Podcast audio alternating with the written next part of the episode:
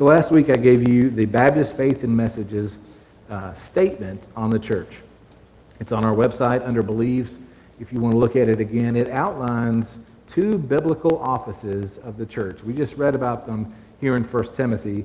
That is, the office of the pastor, also recognized as elder or overseer, and the office of deacon. This morning we're going to be looking at these two roles and the qualifications for each of these offices. And we're going to start this morning with the role of pastor. Again, pastor is synonymous with elder or overseer. The three terms are interchangeable. In 1 Timothy chapter 3 verse 1 it says, "The saying is trustworthy.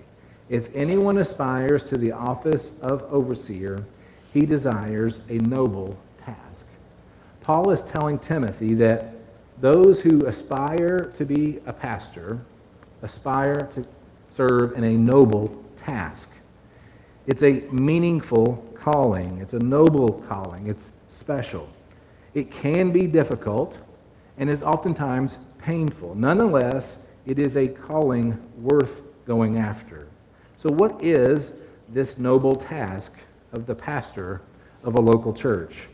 As Paul is writing this to Timothy, the role of pastor and even the idea of church is relatively new to these people because the Jewish religion doesn't have a pastor, doesn't have churches. They have priests and they have synagogues, and a pastor is not a priest, and a church is not a synagogue.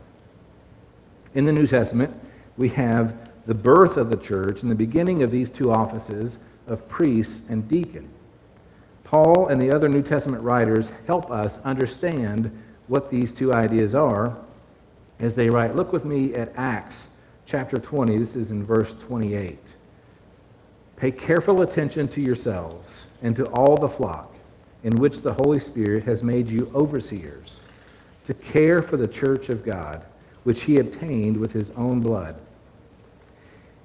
In your notes, a pastor watches over the church like a shepherd watches over a flock entrusted to him. A pastor's primary concern is for the spiritual state of the church's members and attenders. And a pastor cares for the church by protecting the people from the world and those inside who want to harm the church. Now, this is an important aspect of the office of pastor. I honestly wasn't aware of how essential this role was. I don't know that many who aren't pastors realize the responsibility a pastor has to protect the church that he's been called to watch over. I've been in ministry for over 20 years, and I didn't realize how much the pastor of a church leads the church by protecting the church until I became your pastor a year and a half ago. The idea of protecting the church is always on my mind. It's often in my study, and it's often in my prayers. So, how does a pastor protect the church? Let's look at Acts chapter 6, verse 4. But we will devote ourselves to prayer and to the ministry of the word. If a pastor's primary concern is for the spiritual state of the members and attenders of the church, his primary duties are prayer, study, and teaching. The pastor's primary duties are prayer, study, and teaching. Now, the pastor is not just a teacher in general, but a teacher specifically of the Word of God. The Bible is the primary source for what the pastor teaches from. The pastor is not necessarily a motivational speaker, a social commentator, or a cultural Christianity cheerleader stringing together Christian cliches. A pastor is a teacher of the Word of God. The pastor teaches the Bible the pastoral office is not for most people. If history tells us anything, there's probably many people serving in the office of pastor that are not biblically qualified to do so. Just because someone's a gifted speaker or a charismatic teacher, that doesn't necessarily mean they should be a pastor. It doesn't mean they're qualified to serve in this role. It is a high calling with a great responsibility. Let's look at the qualifications of a pastor here in 1 Timothy. This is chapter 3, verses 2 through 7. Therefore, an overseer must be above reproach, the husband of one wife, sober minded, self controlled, respectable, hospitable, able to teach, not a drunkard, not violent, but gentle, not quarrelsome, not a lover of money. He must manage his own household well, with all dignity, keeping his children submissive. For if someone does not know how to manage his own household, how will he care for God's church? He must not be a recent convert, or he may become puffed up with conceit and fall into the condemnation of the devil. Moreover, he must be well thought of by outsiders so that he may not fall into disgrace, into a snare of the devil. You can also look at uh, Titus chapter 1, 6 through 8. Paul is writing to another pastor, in this case Titus, about the qualifications of being a pastor. These two passages are very similar in nature. So, what are the qualifications of being a pastor of a local church? A pastor must be above reproach. So, what does that mean? Basically, it means blameless or perfect. Now, that's an extremely high bar to meet, wouldn't you think? To be blameless or perfect. In fact, no one can meet this bar of perfection except for Jesus himself. Paul doesn't even meet the bar of perfection. So, what does Paul say when he says a pastor must be above reproach? Paul uses the rest of, of chapter 3, verses 2 through 7, to help us understand how a pastor should be above reproach. He says a pastor should be above reproach, and then he describes what that means in the rest of the passage. The statements that he uses to define above reproach are much easier to understand. The husband of one wife, sober minded, self controlled, respectable, hospitable, able to teach, not a drunkard, not violent but gentle, not quarrelsome, not a lover of money. He must manage his own household well. He must not be a recent convert, and he must be well thought of by outsiders. Now, these are the standards you are to hold someone who aspires to be the pastor of a local church. Now, not just our church, but any church that calls itself Christian. For the sake of the gospel, this is what we hold pastors to. Now, let me add that Paul would still struggle to get passing grades on some of these standards.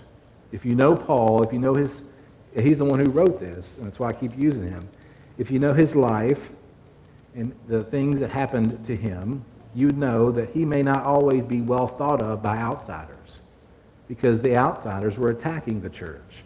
They were attacking him, and he was trying to protect the church. And if you're protecting the church from something or someone, that someone may not think well of you. And so when someone is attacking a pastor or a church, that doesn't necessarily disqualify them as being well thought of by those outsiders. The role of the pastor is hard work. We see that his primary duties are to pray, to study, and to teach. It's noble work, it's meaningful, and it can be challenging, but the church needs more, doesn't it? It needs more than just what the pastor does. The pastor cannot do everything, even though many pastors want to do everything. We see that the work of the church can be overwhelming. And this is what happens in Acts chapter 6. Let's look again at, at, at, chapter 6, this time verses 1 through 3. Now, in these days, when the disciples were increasing in number, a complaint by the Hellenists arose against the Hebrews because their widows were being neglected in the daily distribution. And the twelve summoned the full number of disciples and said, it is not right that we should give up preaching the word of God to serve tables. Therefore, brothers, pick out from among you seven men of good repute, full of spirit and of wisdom, who will, who, whom we will appoint to this duty.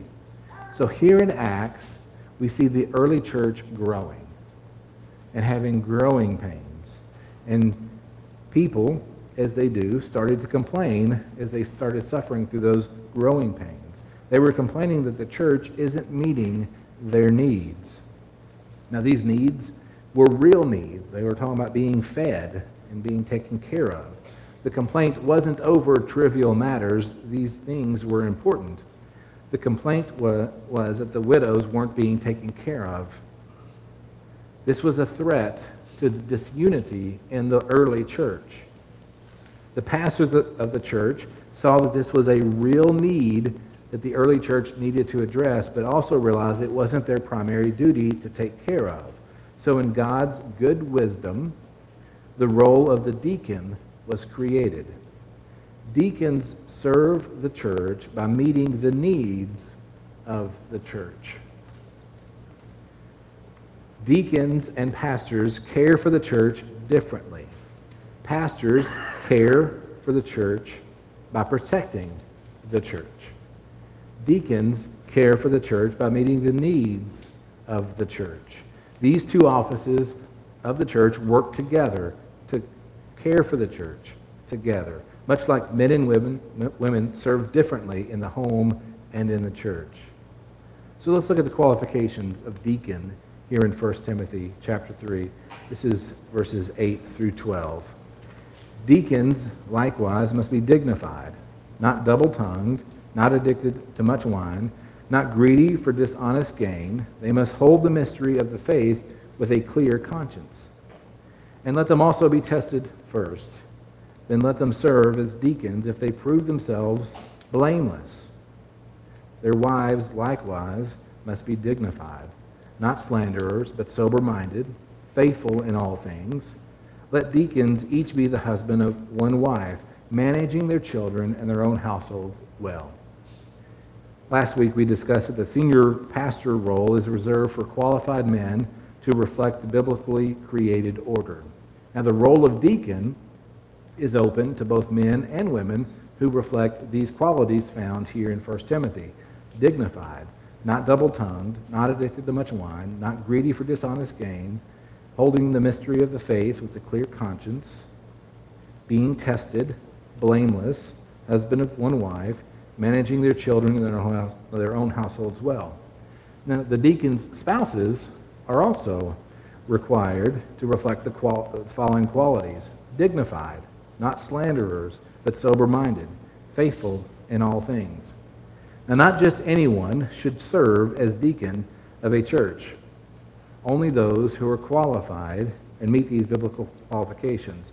The biblical office of the deacon is important. It's essential for the church. The gospel is moved forward when deacons serve well in this role. Now, there's also benefits to the deacon if they serve well in this role. Let's look at 1 Timothy chapter 3 verse 13.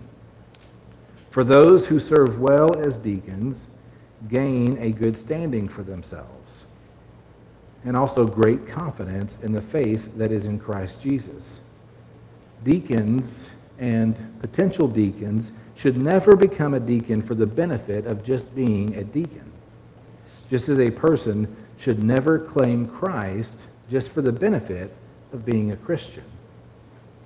Both are callings to deny yourself and to sacrifice for God being a deacon and following Christ. The role of the pastor is the same. You should never come to Jesus or do things for Jesus just to get something.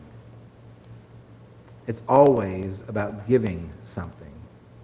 With that being said, there are always benefits to following Jesus. There's always benefits in following Jesus and in serving him.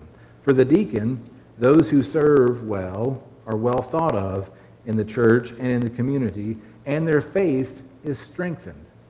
As a deacon, you serve on the front line of seeing how ministry affects people's lives. And you better believe it that when you do that, your faith is strengthened when you see how ministry impacts people. I mentioned just a moment ago that you should never come to Christ or do for Christ just to get something. It's always to give something. When you recognize your need for Jesus to make you right with God, you get something, but you also give something. In trusting Jesus, you make him the Lord of your life. You give up control of your own life You give him your life to do with as he pleases. I'll invite the worship team to come back up. And throughout this series, I've brought our attention to Romans chapter 6, verse 23. For the wages of sin is death, but the free gift of God is eternal life in Christ Jesus our Lord. Now, without Jesus, you will die.